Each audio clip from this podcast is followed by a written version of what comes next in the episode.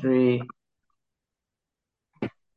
Hello, and welcome to the Frontier Markets podcast. I am your host, Krishan Kupchan. My guest today is Beth Morrissey, who is a managing partner at Kleiman International Consultants, which is an advisory and research shop dedicated to frontier and emerging markets.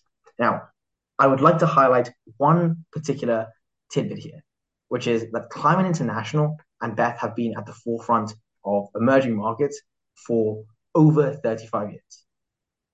To give you some context on that, the Berlin Wall fell in 1989, and the USSR became Russia and went through its privatization in the 90s. Kleiman was founded in 1987, and Beth and her other managing partner were there at the time, kind of participating in these markets. So a few more pieces of context here before we get started.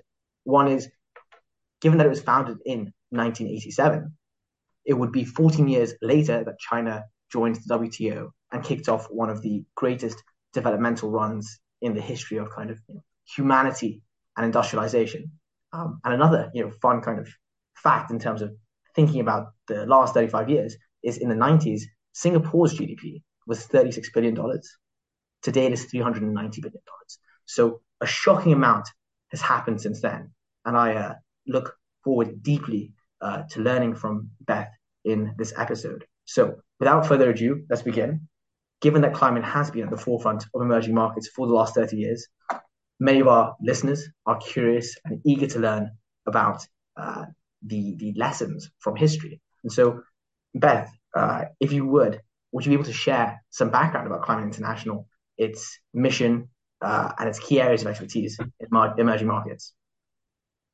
Sure. As you said, Chris, we were sort of out in front of the pack. The term emerging markets had recently been coined at the IFC by Antoine van Ackmel, the IFC, the private sector arm of the World Bank Group.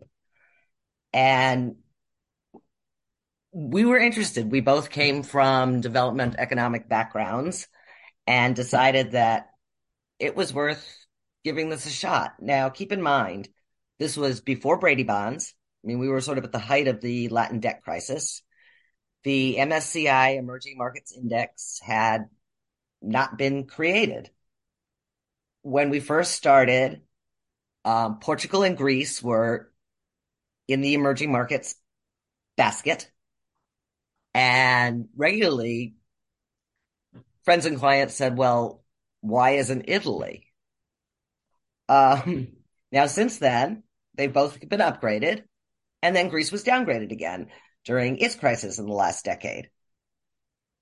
And then, as you mentioned, the fall of the Berlin Wall issued in this wave of emerging markets. And we can now joke about the fact that, as all these new countries opened up in Central Europe and Central Asia, the real key was, and we were seeing it in places like the Middle East and Sub-Saharan Africa at the same time, every market wanted a national airline and a stock exchange. That was sort of how you showed you were a grown-up market. In the early years, we did a lot of public and private sector training for capital markets participants. But what was interesting is we can go back historically and see that some of these projects were really sort of useless because we actually trained on how to develop a capital market, what's a treasury bill, how do you open a stock market, all of those sorts of technical things as well. But we were doing it in countries that still only had state-owned banks. So if you think about it, it really was sort of a waste of global taxpayer dollars because some of these markets have really, 30 years later, not evolved really much at all. But it was interesting. We spent a lot of time in the late 80s and 90s and even into the early 2000s working on these multilateral projects on, you know, how to develop the market, how to attract, what are investors really looking for? And that's what we were generally called in for, because we serve the public and private sector. And it was really interesting to be able to impart what foreign investors were actually looking for. You know, what were they looking for? Well, they were looking for a secondary market. They were looking for a level playing field. They were looking to not pay 30% taxes when domestic investors weren't paying any.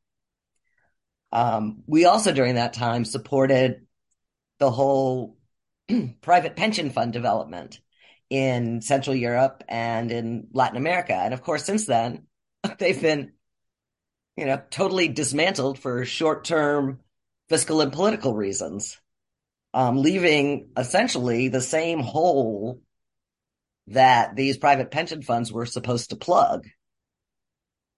And I think one of the best sort of memories of the early days of emerging and frontier stock markets, and we still see it in some of the frontier markets, is, you know, you're buying into middle-class growth. You're buying into an economy that's going to grow faster than a developed market. And the two top buys through the 80s, the 90s, and into the 2000s, where you buy the breweries and the cement companies. What more shows a market is growing than if the middle class has enough money to buy a beer after work on Friday, and if we're building new buildings? This raises a follow-up question for myself, which is, would you be able to describe some of those earlier assignments that you kind of did when it came to, you know, opening up these capital markets from like beginning to end, like one specific example, because you shared quite a few observations from those there. I'd love to like be walked through one of those specific assignments that were kind of striking to you in terms of understanding what development went then and what it looks like right now. Well, it was interesting. We did several training programs under the auspices of the World Bank for Central Asian markets as they were beginning to think about capital markets. And it was lovely. The World Bank saw fit several times a year to send me off to Istanbul, which of course was lovely. But what was interesting was several of the countries in Central Asia, of course, are of Turkic origin. And what these market participants or market participants to be did not realize was that I could actually understand a fair amount of what they were saying to each other. And it was very clear at the time that the sequencing chosen by the multilaterals in terms of developing a proper financial sector overall was wrong. For instance, I always dread naming names, but Kyrgyzstan, for example, they came to the trainings. I went to a capital market development workshop there where the president of the republic spoke and was in attendance. The market capitalization today is probably pretty much the same it was in the early 90s. I mean, it's since, you know, been partially bought by the Istanbul Stock Exchange, but the growth just hasn't happened. Why do you think that's the case in Kyrgyzstan? Because I was there earlier this year, and obviously this is almost a I hesitate to say it in this way, but almost like kind of, you know, outpost of kind of some violent politics that's kind of happened in terms of, you know, I think a couple of their politicians were kind of killed in the last few years, and it's very mafioso from a kind of narrative perspective, from what I heard on the ground, at least when I was speaking to people there. What do you think folks got wrong in terms of that perception of Kyrgyzstan and its potential 20 years ago, and like, you know, the reason why it's flatlined right now? Well, a big part of it was that the rest of the financial sector, the banking sector, the non-bank financial institutions were, you know, weren't developed then and have not sort of burgeoned as they have in next door Kazakhstan or in Uzbekistan. They're just, you know, it has to come from the top down politically if it's going to happen. And it didn't really happen.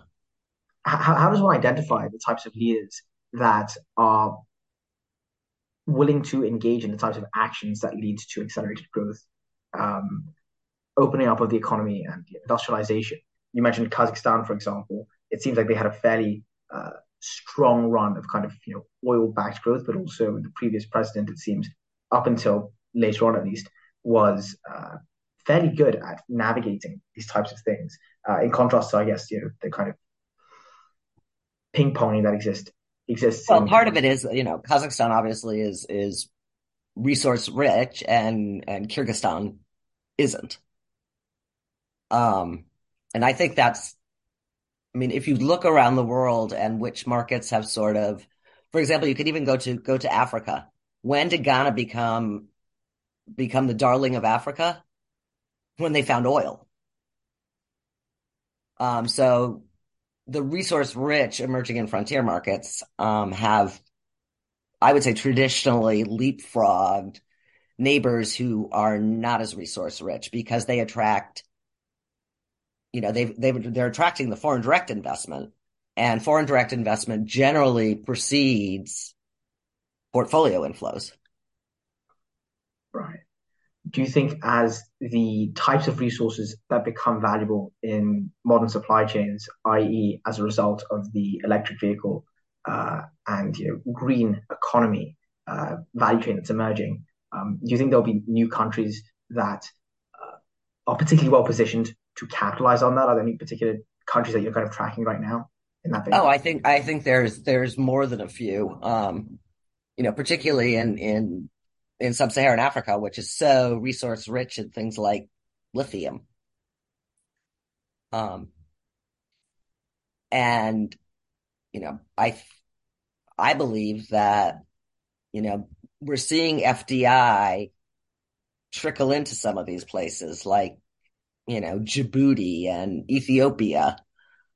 And, you know, Ethiopia's already announced it, you know, it's working on developing its stock exchange.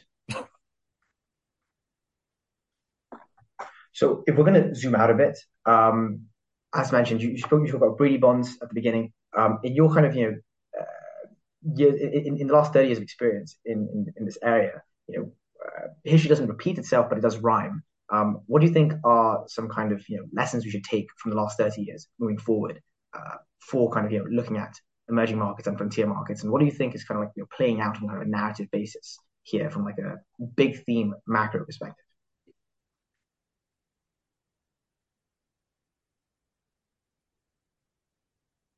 Can you repeat that one more time? Of course, yeah. So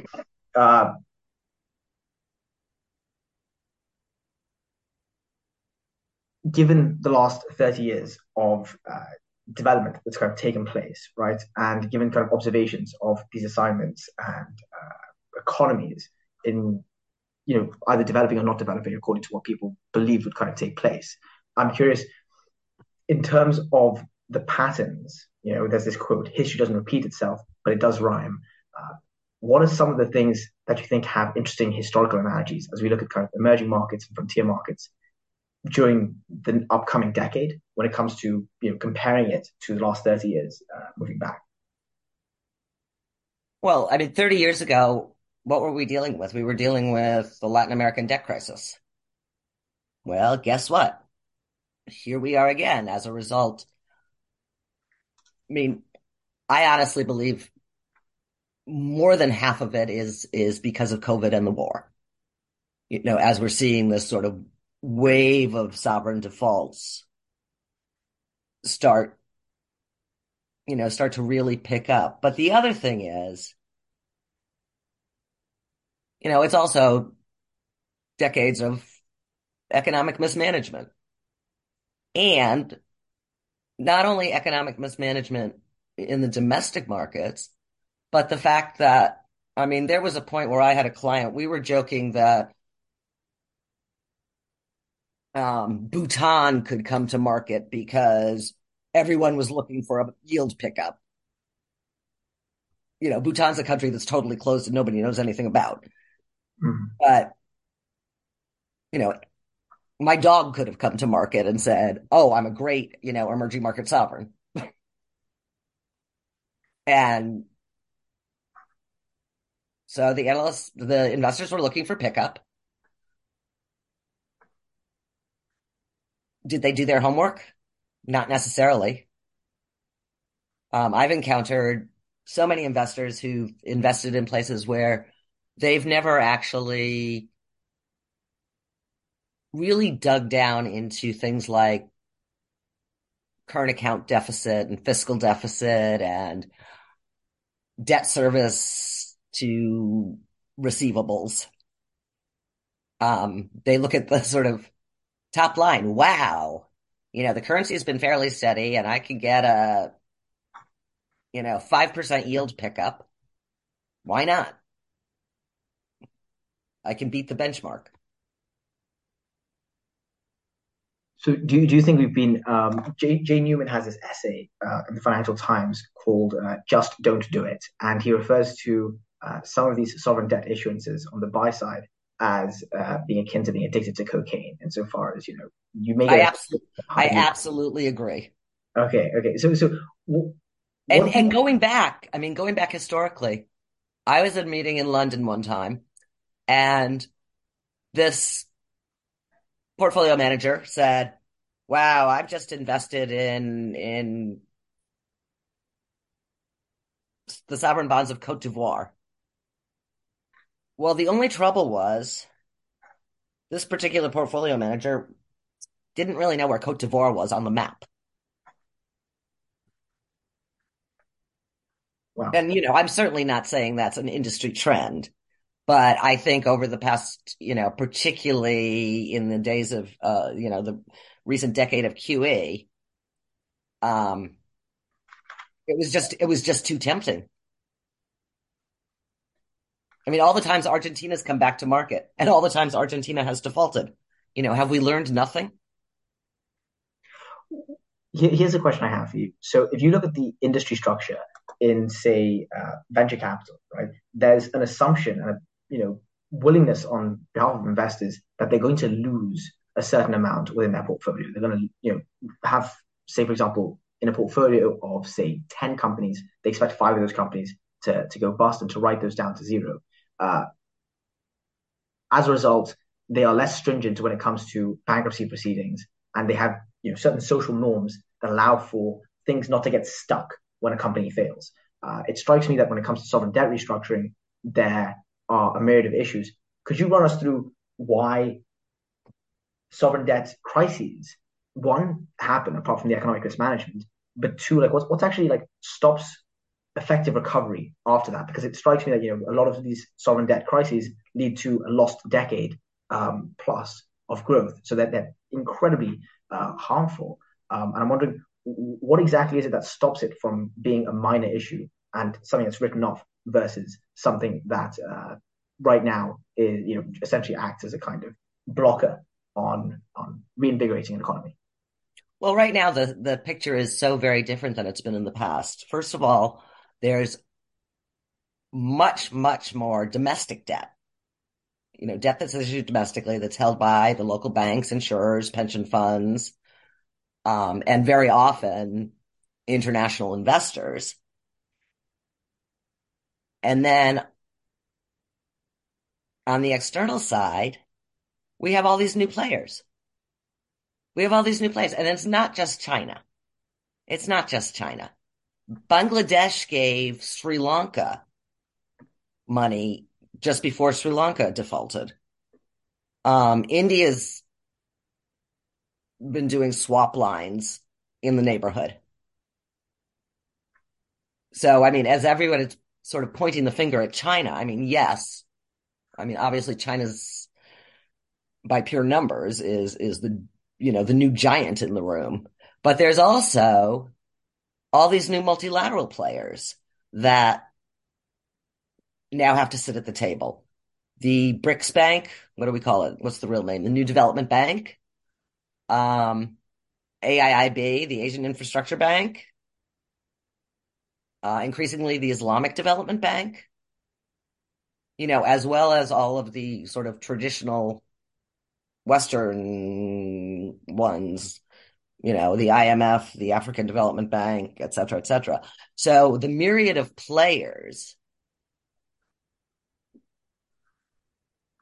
both on the public and private sector side, has made this so much more difficult, number one. Number two, we don't believe here at Kleiman that there's adequate transparency in debt sustainability numbers. They're often out of date. And, you know, after a country defaults, the IMF goes in and does its debt sustainability analysis. And not everybody's got a seat at the table to actually be able to analyze that for themselves.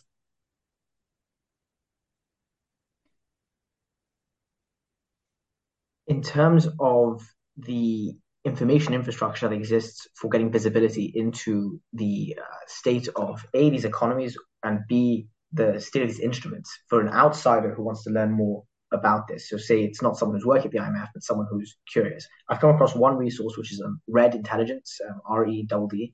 You guys have some fantastic tweets, LinkedIn plus, you know, posts on your website. What are some other resources that one can kind of use to, or what is the state of the art when it comes to actually understanding the ongoings of the kind of sovereign debt market right now? I think, and this is where we might offer some value added, is the ability to access and talk to the full range of players. You know, the first thing I do is I tap into the IMF website, you know, let's see what the most recent thing is. But I also talk to local banks and brokers. I also talk to international institutional investors about what vulnerabilities are they seeing. I mean, for example, Sri Lanka, we predicted Sri Lanka's default a year in advance. It was sort of like watching Argentina in the early 90s. You knew what was going to happen. There was no way they were going to be able to hang on. But it took an entire year for the train to actually crash. But I think you need access to being able to analyze from the full range of actors, public and private sector, because very often the bankers and brokers on the ground are really well connected. They have that on the ground expertise. I think that's incredible. One, going back to the Sri Lanka example, actually, you mentioned this 1 year lag and delay when it came to going to the IMF. And I think Ghana went through a similar thing where, you know, it's this desire to kind of not look in the mirror, perhaps, or not to, you know, have to eat your vegetables early on in some way.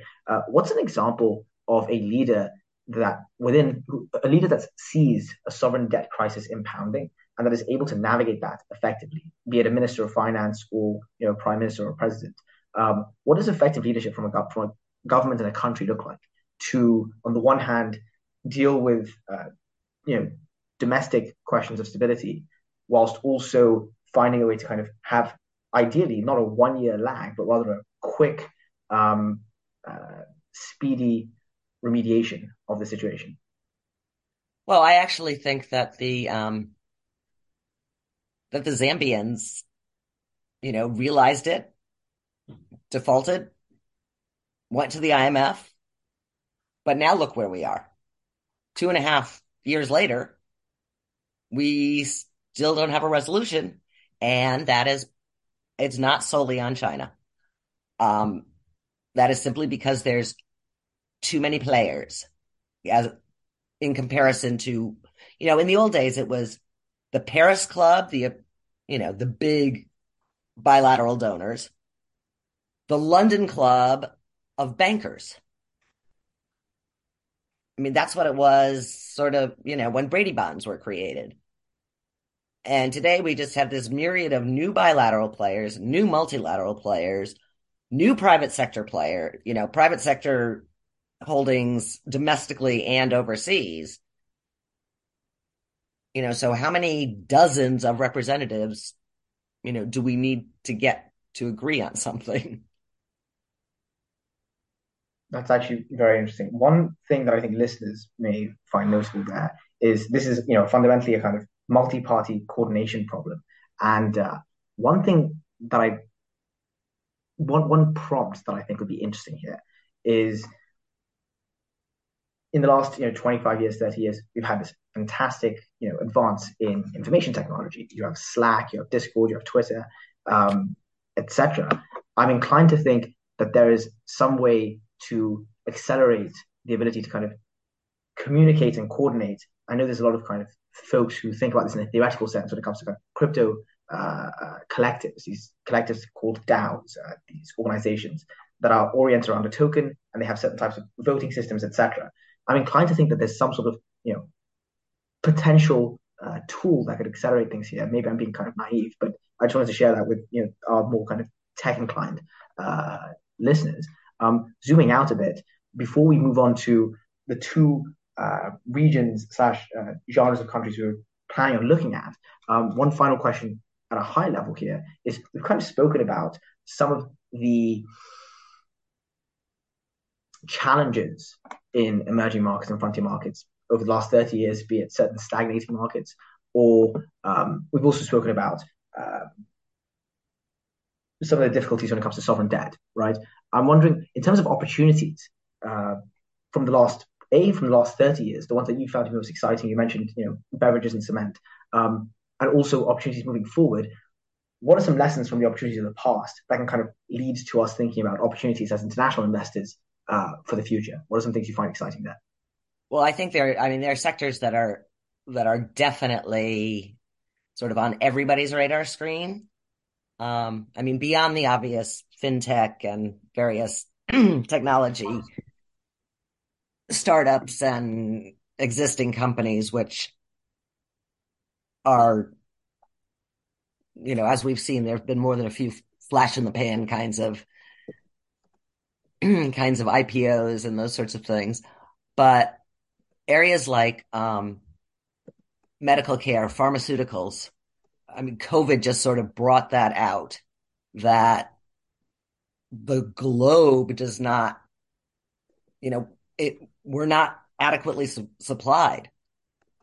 And there are certain countries that are well positioned, you know, already to take advantage of that. India being just one example. The other, of course, is green energy. And you know, I scroll through various gazillion news sources, both international and, you know, from the domestic markets every morning. And the amount of investment that's going into solar and wind and, you know, which obviously has to, if we're going to meet our climate targets. Those are, I think, are just opportunities that are going to flourish over the next few years. Brilliant. So in my head right now, as I'm thinking about opportunities, and as others think about opportunities, we've got, as you mentioned, you know, fintech and the digitization of finance in these regions, hopefully, you know, bypassing the need for brick and mortar banking subsidiaries, moving to digitalization. That's one thing that's playing out. As you mentioned, green economy is another. I very much like the pharma note that you mentioned. I read this shocking statistic, which is that in Mali, they were not really able to distribute most of the vaccines. And the reason why was because they don't have a cold chain supply chain that was functioning. They only had actually 2 refrigerated trucks in the entire country. And I think thinking about the infrastructure for these things as well, the infrastructure for example, an industrial zone dedicated towards pharmaceuticals. I know Tanzania has kind of put out a request for investment in that space, I think that's very interesting. So for those who are inclined, as a result of listening to this, to investigate that, I'm super eager to discuss with anyone as well. I think we're going to split this into two episodes or two. Wait, let me give you a good fintech example. Wonderful. It was the day after President Obama was inaugurated for the first time. I landed in Nairobi, which of course was celebrating, people were celebrating President Obama. After we checked in, I, went to a shop to stock up on snacks and such. And it was the very first time I ever saw anybody pay with their cell phone, with their mobile phone. I had never seen it before. The first time I saw it was in Nairobi. And to this day, the sub-Saharan countries are so far ahead of the United States, for example, in terms of, just the basics of fintech. I mean, we've got the teenagers paying for things with their telephones, but it's only during COVID did it really start to become widely embraced.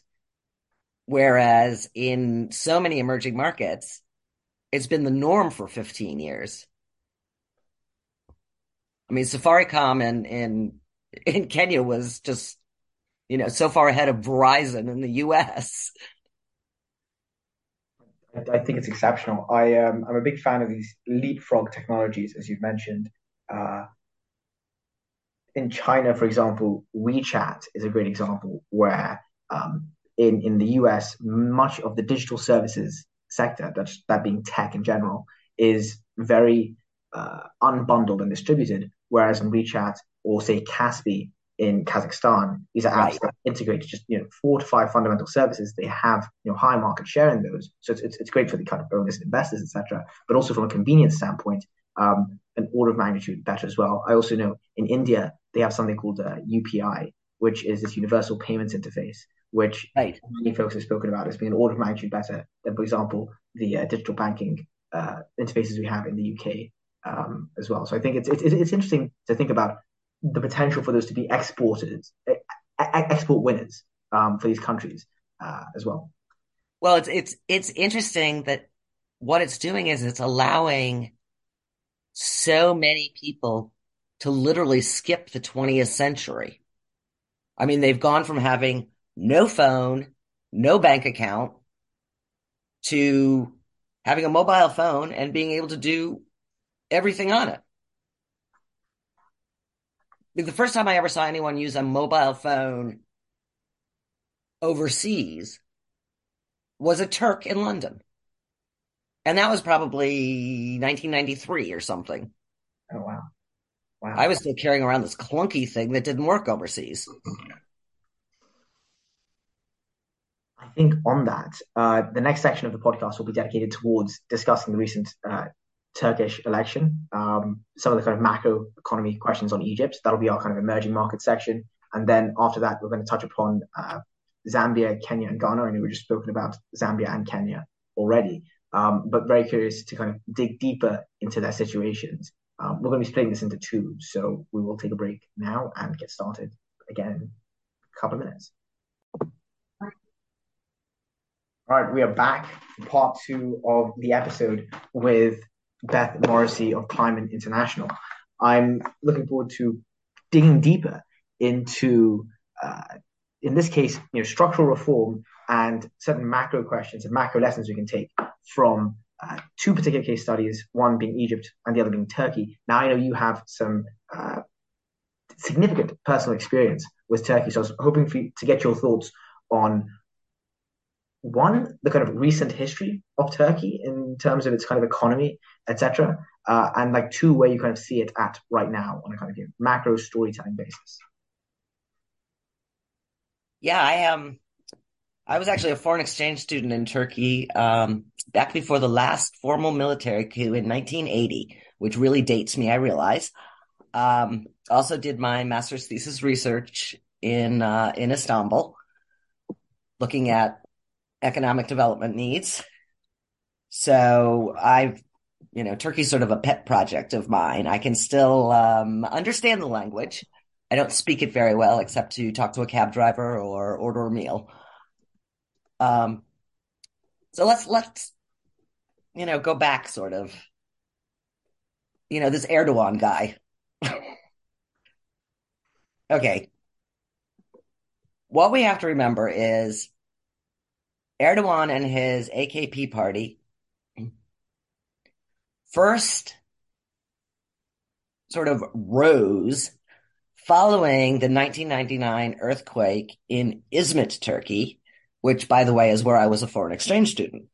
At that point, it took about 3.5 hours on the train from Istanbul to Izmit.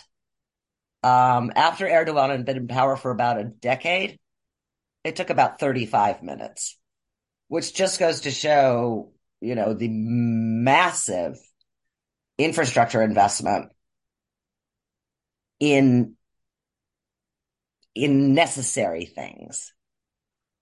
In necessary things. Not building, you know, a 1,000-room palace and those sorts of things. So, you know, I think his first decade, you know, was a success. We didn't have a coalition government, which made a huge difference. The economy was stabilized. Liberalization happened. Capital markets were deepened. And as I said, you know, appropriate infrastructure was developed. Now, the past decade, particularly after the, you know, so-called attempted coup in 2016 and the adoption of this, the president is everything system in 2017, it was like somebody switched a light bulb. We went from this liberal democracy to, I guess we're calling it an autocracy at the moment. Foreign investors have just fled. Western foreign investors have fled on Erdogan's sort of the chosen term seems to be unorthodox, but I think most of us would call it nuts economic policies, that with the base being that high interest rates cause high inflation. Well, we all know that's not the case. And the past few years with, you know, we've gone through 4 central bank governors. Each one has been replaced with yet another yes man. The central bank has blown through essentially all of its reserves to support the currency in the run-up to the election. And the fiscal deficit this year is going to be stratospheric, because not only has Erdogan done what is traditionally done in many emerging markets. You know, you hike public sector wages, you promise free gas in order to get elected. You know, you give cash handouts. You know, and basically at this point, we could be at the verge of a balance of payments crisis. Now, it's not going to happen in the next few months because the Turks always benefit from lower food prices, just although there is drought in Turkey as well, and an influx of foreign tourists in the summer. Now, the foreign tourists may not be at the same level because of the Russia-Ukraine war. And we certainly saw that last year.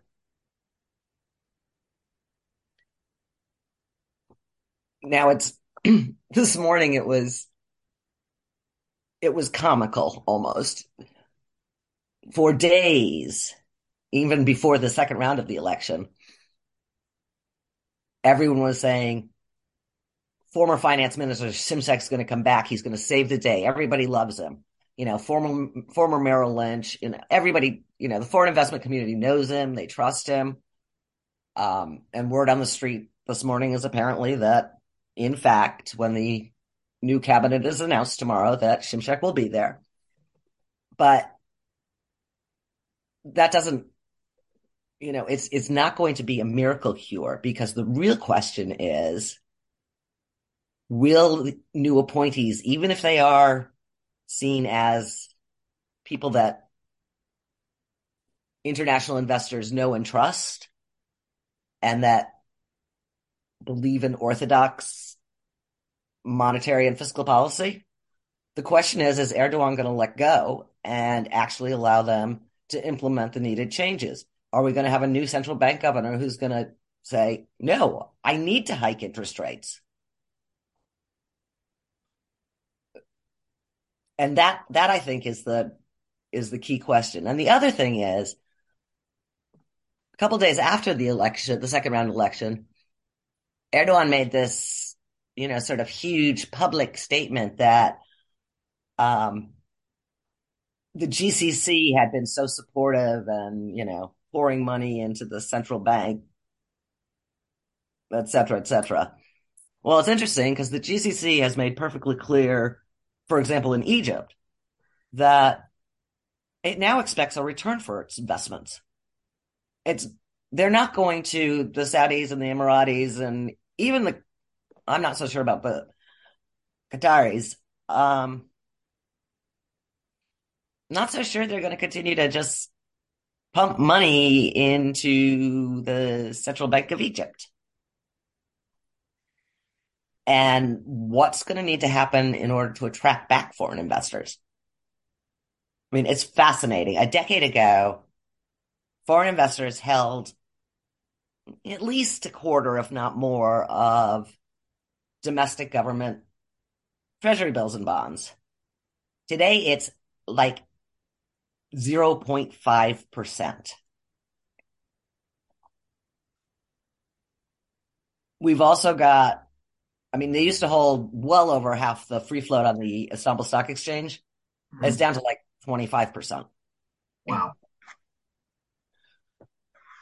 And then we've got, we're looking at the external accounts, which look quite scary.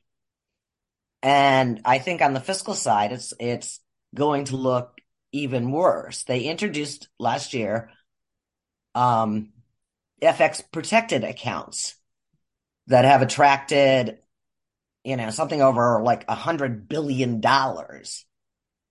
Well, if there's a rapid depreciation of the lira and somebody needs to make good on these deposits, it's going to be quite costly. I'm wondering two things. One specific question before getting to the slightly higher level question. What exactly are FX accounts? Foreigners took were encouraged to take their dollar deposits and put them in these protected accounts. And the accounts are protected against lira devaluation. So if the lira goes from today's 20 point whatever to 29 or whatever many of the big houses on the street are saying, the government's going to have to make up that difference. Or the central bank. Somebody's going to have to make up that difference. Instead of paying $100 back, they're going to have to be paying, $140 back or something. So if we're going back for a second in terms of, noticing the lessons, you mentioned, for example, that in Sri Lanka's case, there were the signs 2 years before, and you're obviously paying attention to certain, financial metrics in terms of its ability to pay back its debt, etc., or just certain signals. What do you think the leading indicators are for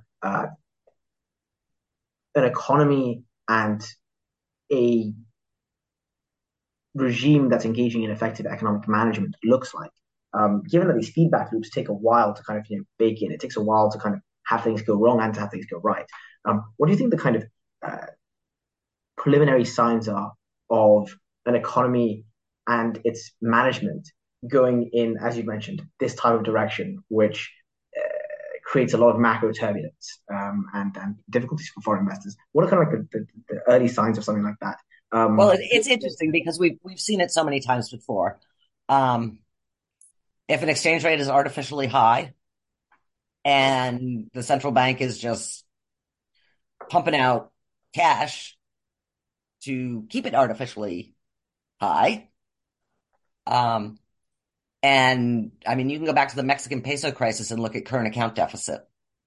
I mean, we've had, you know, current account deficit became sort of trendy in the mid-90s as one of the key decision-making factors investors need to look at. You know, are they going to be able to service their external needs? And Turkey has virtually always been a current account deficit country. Now, there are current account deficit countries that have turned themselves around. I mean, Brazil, for example, you know, long had sort of a, not a scary current account deficit, but they're very clearly in surplus mode at the moment. Same with Indonesia. I mean, Indonesia was long tarred with that current account deficit country label. And, you know, they've managed to get it together. And many of these countries were able to do it by switching from massive external borrowing to being able to borrow domestically because their domestic markets, their domestic financial sector has deepened. So, you know, you do have honest-to-God pension funds. You have insurers who actually have a, you know, a long-term mandate. You know, you don't have the maturity mismatches we used to have. On that, one thing, one book I've enjoyed recently is Charlie Robertson's book on you know, the time-traveling economist. I loved Charlie's book. What are some of your high-level thoughts on that, given that you've pointed to one of the kind of sub-arguments that he makes in terms of domestic savings having such a crucial role in domestic savings has become, it used to be something that analysts really didn't pay much attention to. And it's really become much more important, particularly as local markets have deepened. You know, back when local currency debt first sort of became even a little bit trendy, in most markets, in most of the, you know, sort of newer and frontier markets, you couldn't buy paper that with maturity longer than a year. You know, and now we've got, you know, Kenyans with, you know, 10 years domestic bonds, and you know, many of these markets have much longer term paper because now they actually have institutions to buy them that require this long term paper. Interesting. What are your thoughts on? I remember there's this exchange that does some sort of local currency bond protection of sorts, or swap. It enables more local borrowing. It starts with a T, if I'm not mistaken. Are you familiar with that? It's an offshoot of some development finance corporation. No? Okay, fine. I'm going to look into that later and hope I'll kind of add that to the show notes. I think that's an interesting case study that's worth citing here. Going back to the topic of economic reforms. So we were talking about the direction in which Turkey could go moving forward before touching upon probabilistically what you think is most likely. Because you've laid out a few of the possibilities and like a few of the kind of scenario analyses there. I think it would be worth looking a bit deeper into another case study here, being Egypt, in terms of its you know, narrative of economic reform. If you would just like zoom out a bit, what is its economic story over the last 20 years, and what is it engaging in right now, in your view? Well, for Egypt, it's I'm having flashbacks, actually. I mean, I'm having total flashbacks.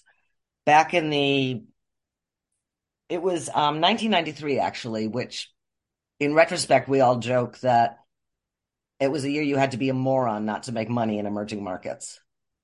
It was the year sort of emerging markets exploded out of nowhere, and we had the number of funds probably quadruple in a year, and, you know, virtually every market was up. 1993? Yes, it was 1993. We were tasked with working on a multilateral project to help direct Egypt's privatization program. We were looking at deepening the capital market. We were looking at, you know, the companies. We worked on the capital market part. I did not work on the companies. But at the time, the program was pushing floating the currency and privatization. Well, what's interesting is paints and chemicals, which was privatized last month, was on the list in 1993. I mean, they have had some successes over the years. They've had some successes during some IMF programs. But the fact that one of the banks and the paints and chemical company were on the list in 1993 and they're still there, you know, they were still there in 2023. You know, just we've really gone back to the past. And what's interesting this time is, you know, Egypt's pledged to sell something like nearly 36 state-owned companies by March 24. And by the end of this month, they were to raise $2.5 billion in stake sales. And it's simply really not happening. And part of that is, you know, the IMF, they've devalued several times. The currency's lost like 50% of its value over the past year. But the currency still, number one, is deemed overvalued. And number two, is still not free floating. So the foreign investors, including the GCC, you know, who have promised to, you know, help move this along, nobody really wants to invest until they see where the currency is going to stabilize. I mean, everyone's expecting another big devaluation if they, and meanwhile, the IMF is saying, you got to float the currency. How do these devaluations happen? I'm not too familiar with the mechanics behind them. The central bank has to stop intervening to support the currency. The way they intervene right now being, like how exactly they intervene? They're selling dollars to support the currency, which is the same thing the Turkish central bank is doing. Okay. Fascinating. And part of their reserve drawdown was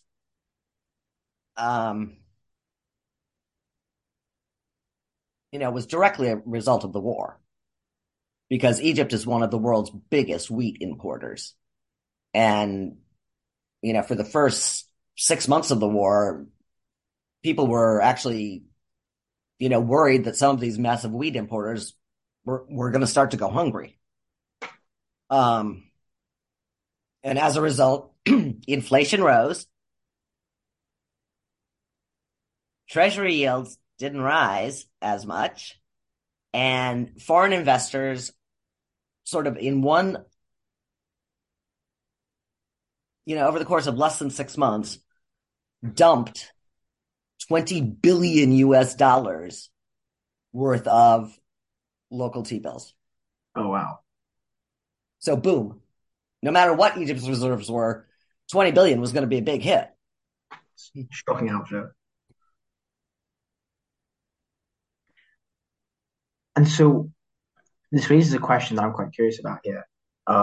You're talking about the kind of sclerotic kind of pace of the privatization program and perhaps the lack of will behind it. At the beginning of the podcast, we began by talking about actually, you know, the fall of the Berlin Wall and then the privatizations that took place in Russia.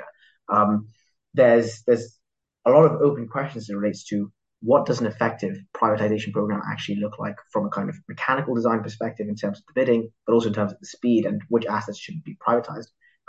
tapping into kind of your expertise here in terms of case studies and context that you've seen. What is a part of the problem? Yeah. Part of the problem in Egypt is some of these companies are owned by the military, and the military doesn't want to let go of any power it has. You know, they control these companies. The other is, and it's happened, everywhere. There's fear of social unrest, because if a serious buyer comes in and buys a state-owned enterprise that was, just bleeding cash, hadn't turned a profit in, a decade or more, the first thing they're going to do is rationalize, employees. And, obviously that's not popular, particularly when we've got inflation running over 30%. Mm-hmm. I mean, how do you fire, hundreds of people when inflation's running over 30%? We've cut subsidies on everything but bread. So nothing's affordable. Right. Oh, have you heard of the case study of Karachi Electric in Pakistan and Abraj Capital by chance? Well, I've certainly followed Pakistan closely. This is an interesting case study. So there's this book called The Key Man, and it talks about this investment firm called Abraj Capital. I loved that book.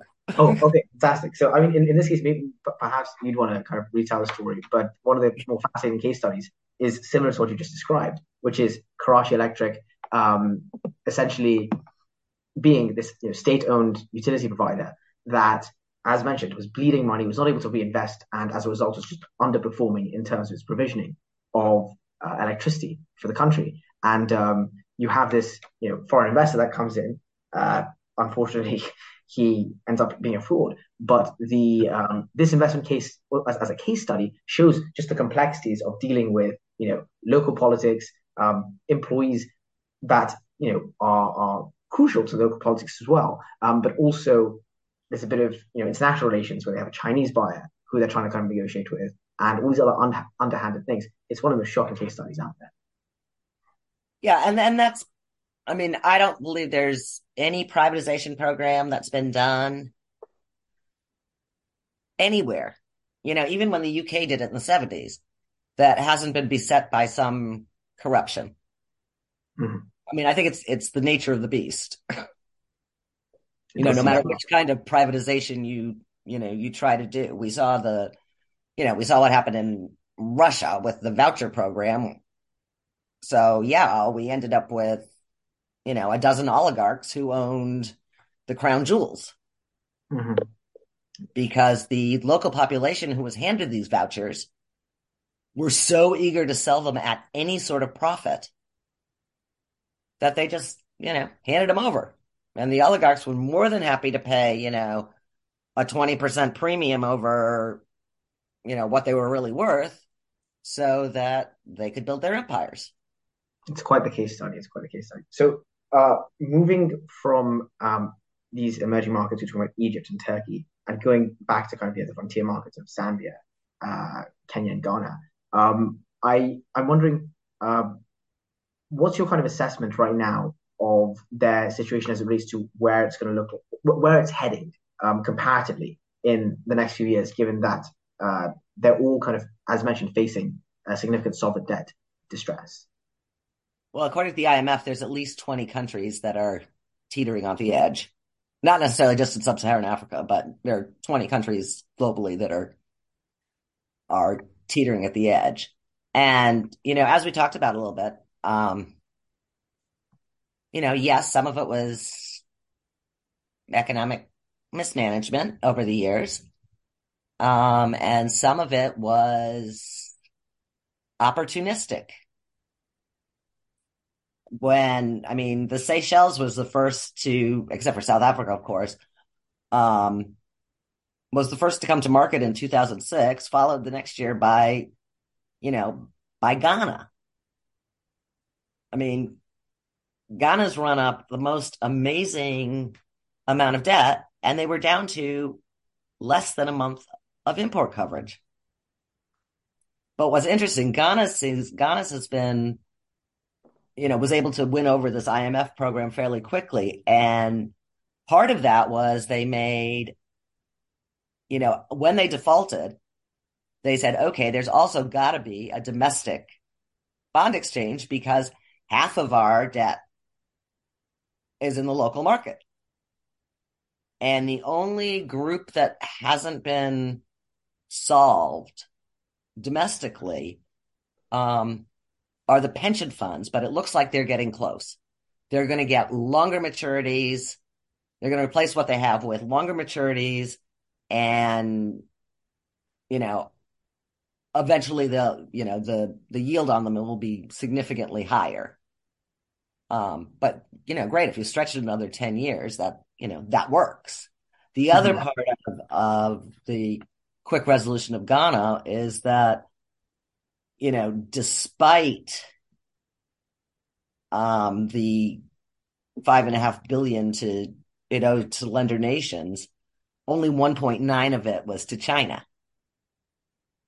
Ghana was not depending on China for all of its investment, and but commercial creditors are owed about 15 billion, of which 13 is in Eurobonds, because Ghana was, you know, arguably the continent's darling, particularly after they found gas, you know, nearly 20 years ago. In the case of Ghana, are there any talks of unique, either structural adjustment, debt for nature swaps or debt for equity swaps kind of taking place in these negotiations, or is it just extension of maturities? It seems to be just haircuts and extensions of maturities. That I have not heard for Ghana. I wouldn't be surprised if over the next few months, you know, even if Kenya doesn't default, that I think there's some serious opportunities for debt for nature swaps in Kenya. Okay. And do you think, like right now, is it just the Nature Conservatory that's kind of looking at that, or are there other organizations that are now mobilizing capital for that as well? The Nature Conservatory seems to be, you know, taking the lead on identification of opportunities, ones that are really going to accomplish what they set out to do. Because nobody wants, for one of these debt for nature swaps or these blue bonds or whatever, nobody wants next year to wake up and say, you know, oh my gosh, this was like worse than any greenwashing we've ever seen. So I think it's really important that we have, not that they're, I mean, they're not independent, but they're also not market players. You know, they're way more independent than, you know, than a, you know, Citibank would be. Understood. In terms of debt for equity swaps or concessions, is that a part of the playbook there as well that kind of exists for kind of remediating bondholders? I'm not sure there's enough depth in some of these markets for some of the debt for equity swaps. But what's interesting is people are looking at these debt equity and, you know, debt nature swaps like they're brand new, and they're not. Mm-hmm. There have been tiny examples of these since, you know, probably the 80s and 90s. Could you run us through a couple of examples from the 80s and 90s, like any case studies beginning to end? Well, I know there were some in Africa on to do with mining, but it's. Nobody's reinventing the wheel, I think, is what's important for people to take away right now, that this is a really legitimate way to deal with these debt situations. Fantastic. All right. So before wrapping up, two final questions for you, Beth.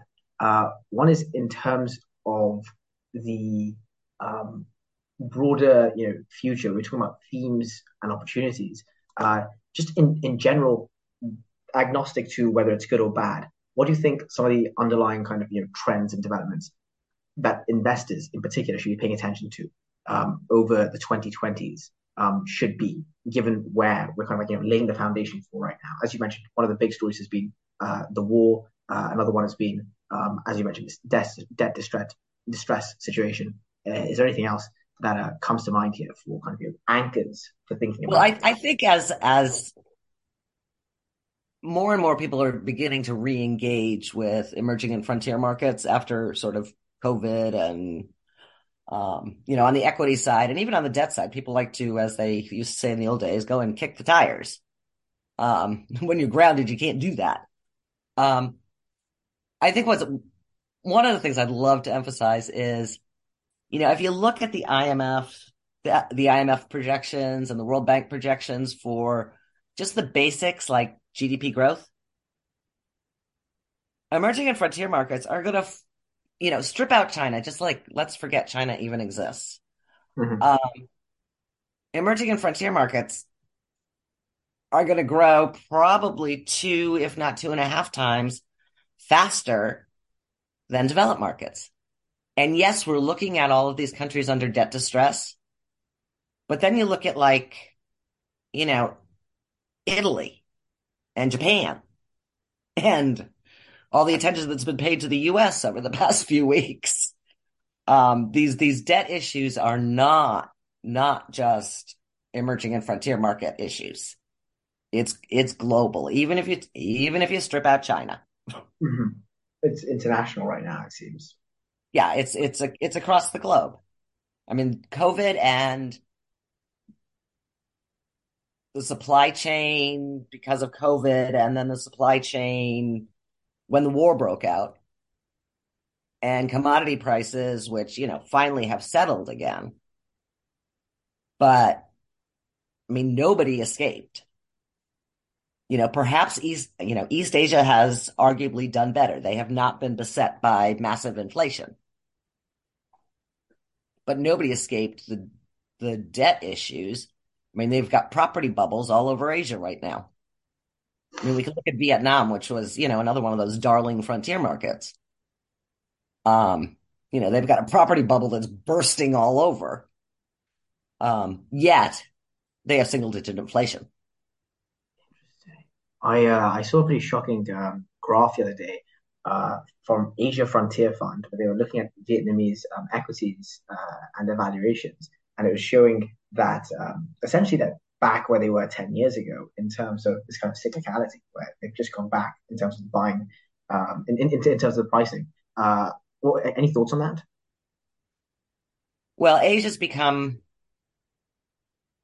Vietnam has become sort of one of the key players for Asian supply chains. They overborrowed.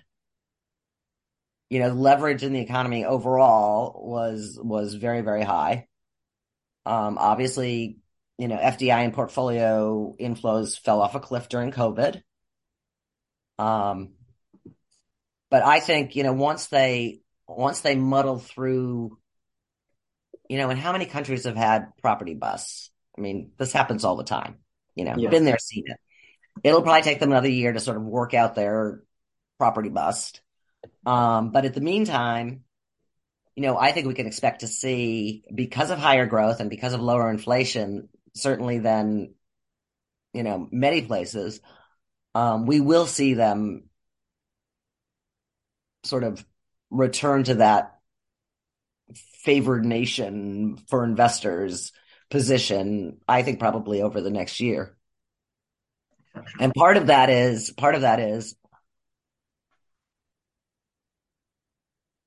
some of the regional countries pulling out of China because they don't want to get caught in any sort of sanctions or trade wars or whatever, and moving to someplace where they're not going to get caught in that trap. It's the unbundling and defragmentation of China as the workshop of the world in some sense. Exactly. Plus, Vietnam is way cheaper than China to manufacture things.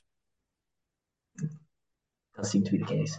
All right, fantastic. So, final question before we kind of wrap up here is: do you have any resources, recommendations, or prompts that you want to give our listeners after this wide-ranging conversation on sovereign debt and the international markets? Well, of course, I'd be negligent if I didn't say what you really should do if you want sort of in-depth analysis with some historical precedent. You could, of course, contact Kleiman International. The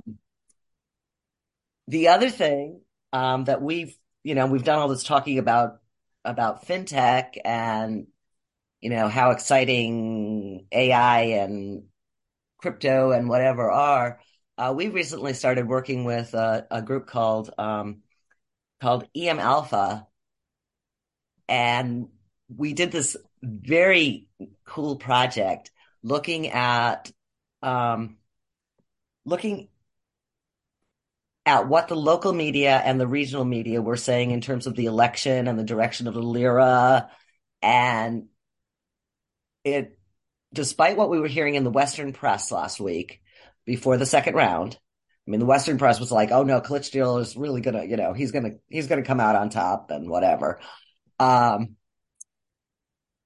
This AI program showed very clearly that Erdogan was going to win, and that actually was our analysis as well. So we've married this, brand new multilingual AI process with our analysis based on history.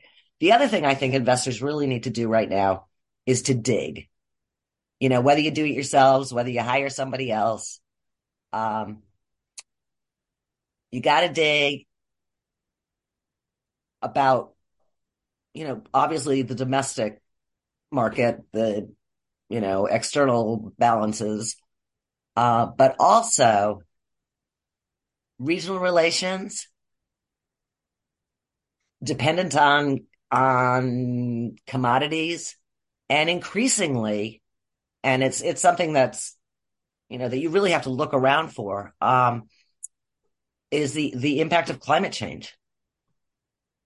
So it used to be you looked at growth and inflation and what the Fed was going to do, but the world has become far more complicated. And there's so many more issues that really need to be analyzed in order to make a solid decision. And it's increasingly, it's just so much more complex than it was, 20 or 30 years ago. Obviously the Fed is still going to be a great mover of fund flows, as it always has been. But now we've got the ECB saying, boy, if the Bank of Japan does something, the whole world could change again. And really, since the start of the emerging markets interest 30 years ago, Japan's been ignored, except for the fact that, Japanese investors buy emerging market bonds because they need some yield pickup somewhere. Okay, fantastic. Well, I hope that our listeners are able to integrate those messages and they'll be able to reach out to you and your counterparts as well when it comes to digging deeper, as you've described. Thank you so much for participating in this, Beth. It's been wonderful. Well, thank you, Krish. This has been fun. Yeah.